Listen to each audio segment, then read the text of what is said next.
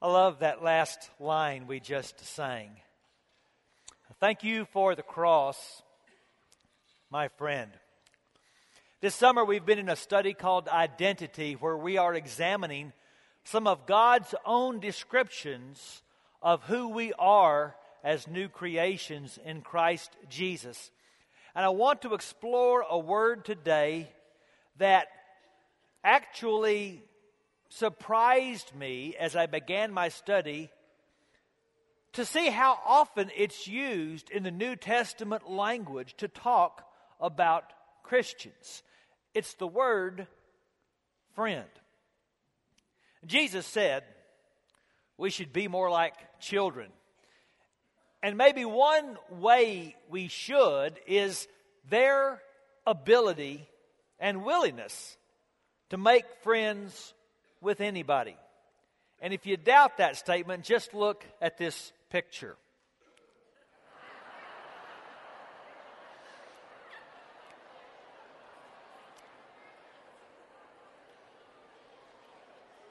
One of the traits about my oldest, Michael, when he was little, was that Michael would make friends with anybody. It didn't matter what color they were. It didn't matter whether their clothes were new or old. It didn't even matter if they spoke English. It didn't matter if they had physical or even mental handicaps. He would make friends with anybody. But as we get older, we tend to get more discriminatory in the area of relationships, don't we? We even say things like, God gave us our relatives, but thank goodness, at least we can choose our friends. And we do. We typically choose for friends people that are the most like us people who talk like us, who look like us, who live where we live and go to the school we go to, people that are easy to like, people that can give something back in their relationship. I don't want a one way street in my friendships. I want somebody to reciprocate and give back if I'm going to invest. And we never stop to think about how glad we should be that God does not choose friends like we do. Now, Jesus was slandered a lot. Almost all of the accusations made against him were not true, but one was. It was the sharpest and maybe most consistent accusation made against him. When his enemies wanted to insult him as bad as they could, they would say to him, Well, you're just a friend of sinners. And he was. For life. You see, you need to know something about God. With, with apologies to Bart, Garth Brooks, you need to know that God has friends in low places. And it's hard for us to imagine that. The one who is eternal and uncaused would want to be my friend? We learned a new song in our Saturday service last night. It's a powerful chorus and talks about how he's awesome in power and in glory and in majesty. It has this line that says, None is greater, brilliant creator. Then it says, Friend of mine. And it's almost like those two thoughts can't go together. Why would the ultimate want to be my intimate? Some even say that reduces and diminishes God to speak of him that way. But the fact of the matter is, the Bible does. I can show you in your Old Testament where Abraham is called the friend of God, where it says that God would speak to Moses face to face as a man speaks to his friend where Job prays that he wants his friendship with God to be restored. And you're thinking, yeah, but Abraham and Moses and Job, they are the hall of fame of biblical characters. Where do you get the idea that God wants to be friends with people who live like his enemies? And my answer would be Bethlehem. That Jesus came because God wanted to befriend those that life and even religion often belittle. When Abraham Lincoln became president, few men ever entered the White House with more enemies. He was one of the most criticized presidents to ever accept the office. But the nation was in crisis. Civil war was about to break out. And he needed the best men in the right places. And so he asked some of his sharpest critics to accept cabinet positions in his administration. And his aides couldn't understand it. They said, Mr. President, you're in power now. You can destroy your enemies. And Lincoln said in reply, If I make my enemies my friends, have I not then destroyed my enemies? And that's what Jesus came to do. The Bible says in Romans chapter 5 that God showed his great love for us by sending Christ to die for us while we were still sinners. And since we've been made right in God's sight by the blood of Christ, he will certainly save us from God's judgment. For since we were restored to friendship with God by the death of his Son, while we were still his enemies, we will certainly be delivered from eternal punishment by his life. So now we can rejoice in our wonderful new relationship with God. All because of what our Lord Jesus Christ has done for us in making us friends of God. And Jesus used this language all the time. Made his critics furious. Like one time they brought this paralytic man, and Jesus looked at him and said, Friend, your sins are forgiven. He thought friendship with us was something worth dying for. And so you see, they thought they were cursing him. They thought you couldn't give a guy a bigger slur than to call him a friend of sinners. Jesus wore it as a badge of honor. Another president's story when Jefferson was in office, and it's hard to imagine presidents ever not traveling by train or Air Force One, but back then, presidents, like everybody else, rode horses if they wanted to get somewhere. And so Jefferson and his party are trying to get somewhere, and they got across the river, and they've had a storm, and the bridge is washed out, and so they got to get across that river on their horses. And it's too dangerous, the water's going too fast to try to go across without a horse. So there's some guys on the side of the river that can't get across. One of them walks up to Jefferson and asks if he could ride on the back of his horse across the river, and Jefferson said yes. They get to the other side, the guy dismounts, and someone comes up and says, What on earth gave you the gall to ask the President of the United States for a ride across the river? And the guy said, That's the President? I didn't know that. They said, Well, why'd you pick him? He said, Well, most of you guys had a no face, and he had a yes face. Jesus must have had a yes face because sinners wanted to be his friend. And that was his mission to make friends for life. And maybe that's nowhere clearer than his own words in John 15, the night before he died. Look with me, starting in verse 9. As the Father has loved me, so have I loved you. Now remain in my love. If you obey my commands, you will remain in my love, just as I have obeyed my Father's commands and remain in his love. And I've told you this so that my joy may be in you and that your joy may be complete. My command is this love each other as I have loved you. Greater love has no one than this, that he laid down his life for his friends. You are my friends. If you do what I command, I no longer call you servants because a servant does not know his master's business. Instead, I've called you friends. For everything that I've learned from my Father, I've made known to you. You did not choose me, but I chose you and appointed you to go and bear fruit, fruit that will last. And then the Father will give you whatever you ask in my name. This is my command love each other.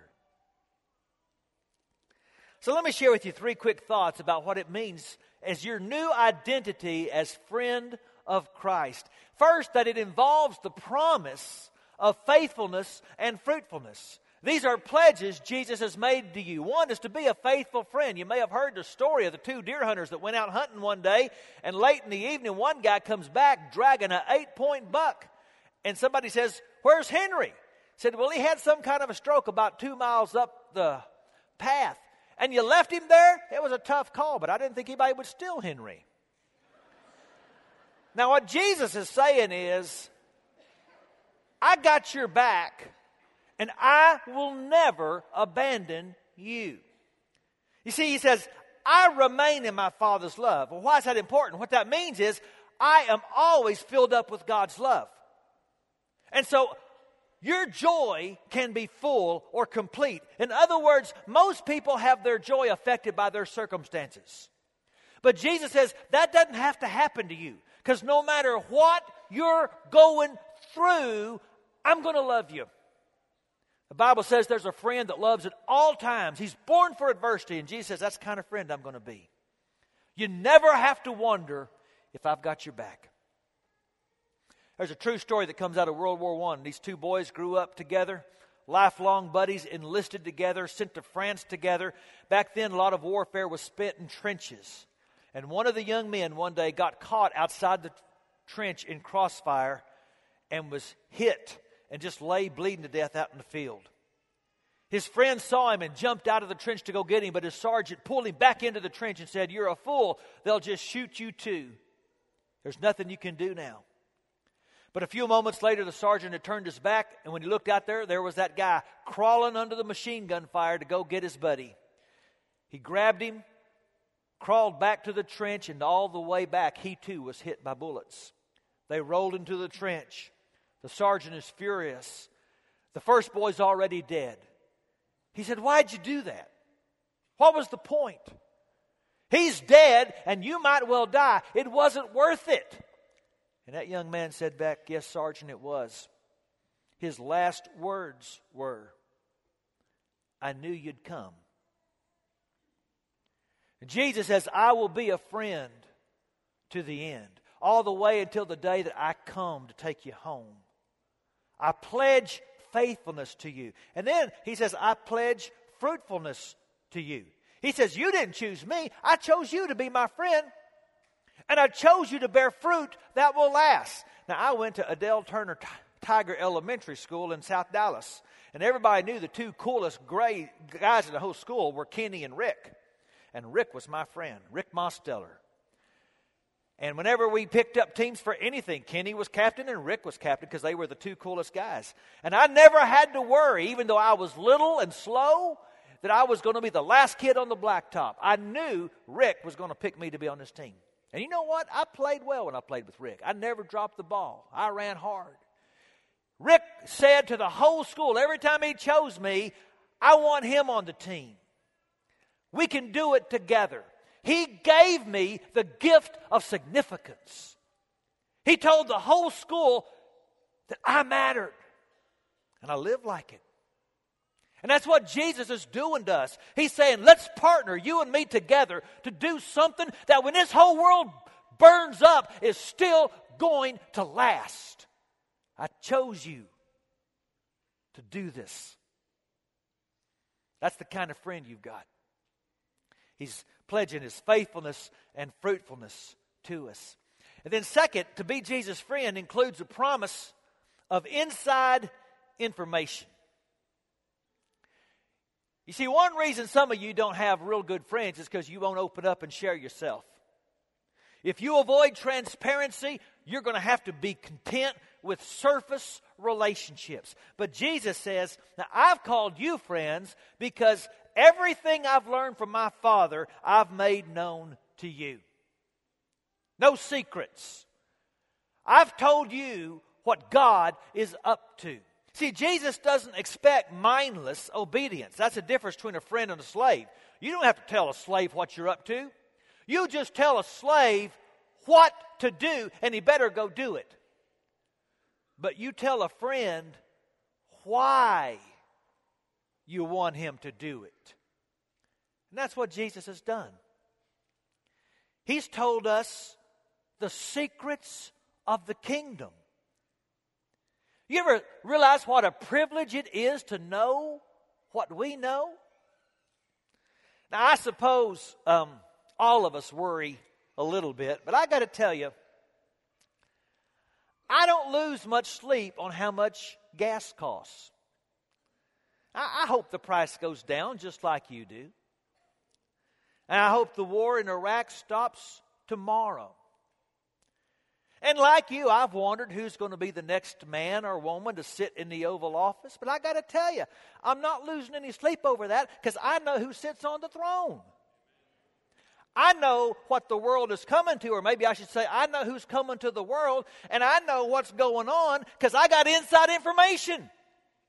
And so I'm not going to lose a lot of sleep sweating the small stuff, and most of the stuff in the paper is small stuff. Because Jesus has let us in on what he knows. And we also know that we're not the only ones that know. And that's point three. That being Jesus' friend infers the promise to love all of Jesus' other friends. Because in the text that we read, nine different times Jesus uses the word love. He says, My command is this that you love one another, and you're my friends if you do what I command. See, I think it's interesting that this is what the earliest Christians started to call each other. And just get you a concordance and look at how many times in the New Testament the word friend is used to talk about fellow Christians. Look, for example, at uh, 3 John 14 with me. And he says, I hope to see you soon, and we'll talk face to face. Peace to you. The friends here send their greetings. Greet the friends there by name. You see, all the different names that we've come up with to divide Christians, they didn't have back then. Wouldn't it be cool to go back to that kind of thinking? What if you went to a town and all the names and all the signs were down and all you had to do was say, Are there any friends of Jesus in this city? Because they understood back then if you are a friend of Jesus, then you're a friend of mine. Because Jesus told me to love all of his other friends. Now, we can't love substitutionally. So when Jesus says, I want you to love like I've loved you, he doesn't mean that I can pay for your sins. He does mean I can love sacrificially. I can die a little bit every day to help you become the person you want to be.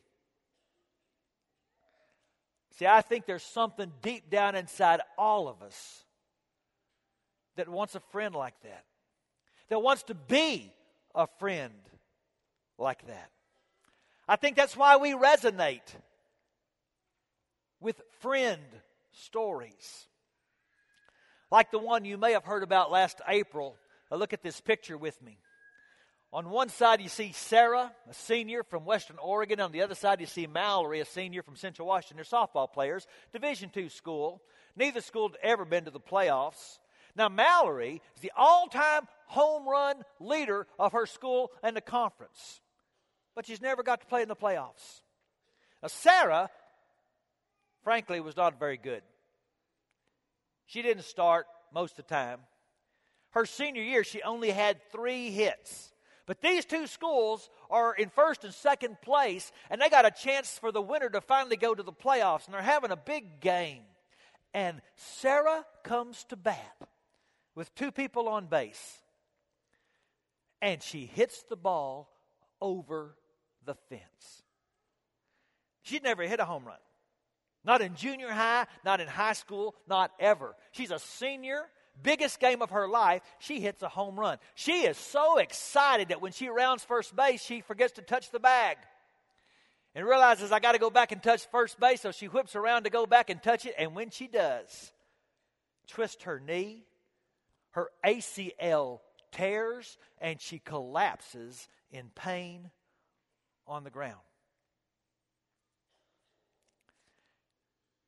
And that's when Mallory came up with the most unique idea I've ever heard in baseball. Watch the rest of the story.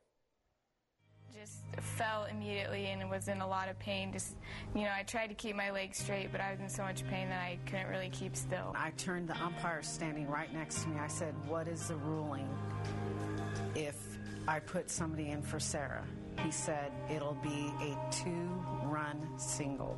If anybody would have on her team would have helped uh, Sarah, she would have been called called out. That was the problem. None of Tucholsky's teammates were allowed to touch her. We went to the home plate umpire and asked if we could pick her up and carry her, and he looked at me a little strange. And the umpire went and said, Yes, you can do that. I'm still standing there in shock. I don't, I said, Thank you so much. For that reason only, because she deserved it, Holtman and Liz Wallace began to carry the injured Tucholsky, stopping to touch her left foot on each base as the three made their way around the diamond. That's the first home run of the season for number eight, Sarah Tucholsky. Now, you need to know that that home run was the difference in the game. Mallory never did get to go to the playoffs. But I think we would all agree that she's a winner. There's something deep inside us that says that is when we are at our best. When we die to ourselves and we die to our agendas and we invest ourselves to help somebody else become who they need to be and get where they need to go. Now, Jesus said, If you choose me, you choose all my friends, and I want you to love them. Now, here's the thing it's hard to love some of Jesus' friends because he attracts a lot of sinners. Have you ever noticed that about Jesus? I'm kidding, of course, but see, I, I have a problem with all these people who say, well, I tell you what, the church is just full of a bunch of hypocrites. Well, duh. Do you go to the hospital and say, I don't like that place, it's full of sick people? Of course, the church is full of hypocrites and losers and sinners because Jesus is here and people like to hang with Jesus. He's a friend of sinners. Church is always going to be full of sinners, and some of them are hard to love. So, how are we going to do it? Well, Jesus says, I'm remaining in my Father's love, and you got to remain in me. I'm the vine, you're the branch. And what's going to happen, the Father's love is going to pour out through me, and I'm going to send the Spirit and pour it out through you. Look at Romans 5. For we know how dearly God loves us because He's given us the Holy Spirit to fill our hearts with His love. And so He's going to remain in God. God's love's going to flow through Him. It's going to flow into you. And every time we get together, the Spirit of God is going to be there to help you love on Jesus' friends. Now, did you notice earlier in this service we didn't have our usual hug and howdy? That's because we're about to have it. But it's not going to be the typical hug and howdy. Because nobody gets to talk about how hot it's been. And nobody gets to talk about how bad the Cowboys played last night. I'm about to set you loose for a couple of minutes, 11 on Jesus' friends.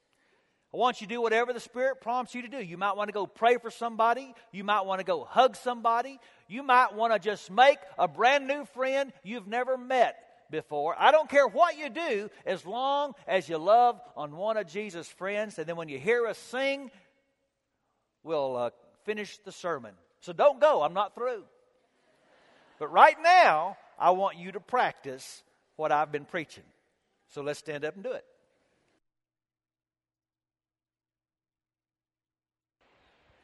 We are heirs of the Father.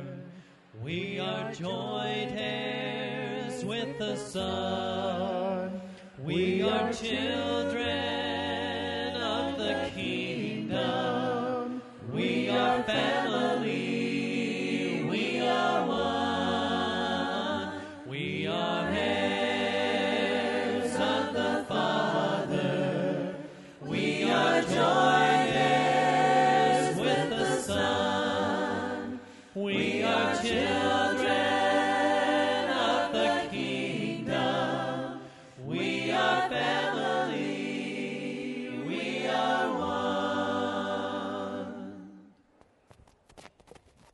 go ahead and remain standing because I'm going to preach for just a little bit longer, but you can uh, handle it.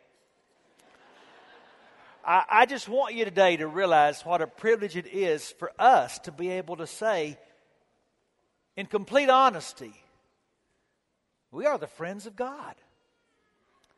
But now, one thing, real quick, I've just got to add is a very important theme in the New Testament. You just need to know that befriending God means defriending the world.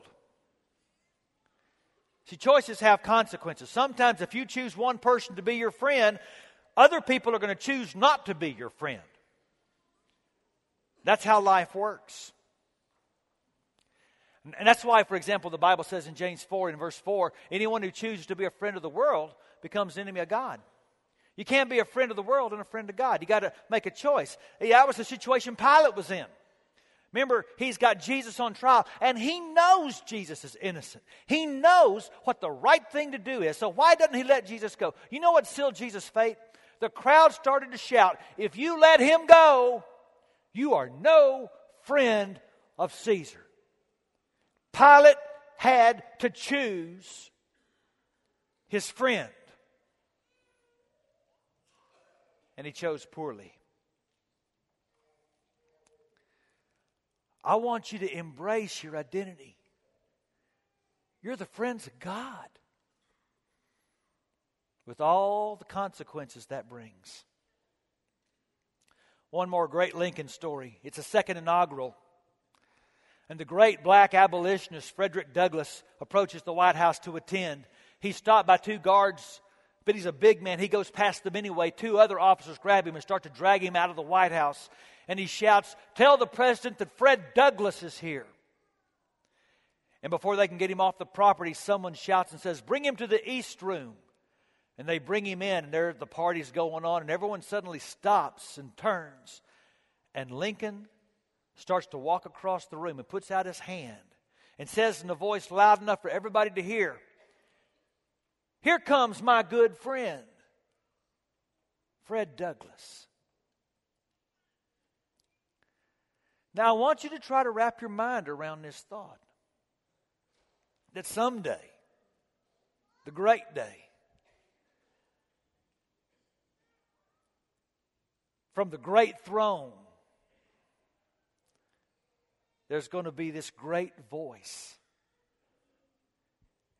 And it's going to say, Here comes my good friend. and then you hear your name.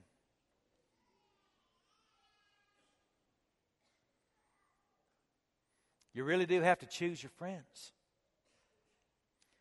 You need to choose Jesus for life. We're going to keep singing. Do you want someone to pray with you today? Would you go to our chapel? Our elders are waiting for you. Would you like to be baptized into Christ today? We'll do it right now just come down to the front. Let us know while we praise.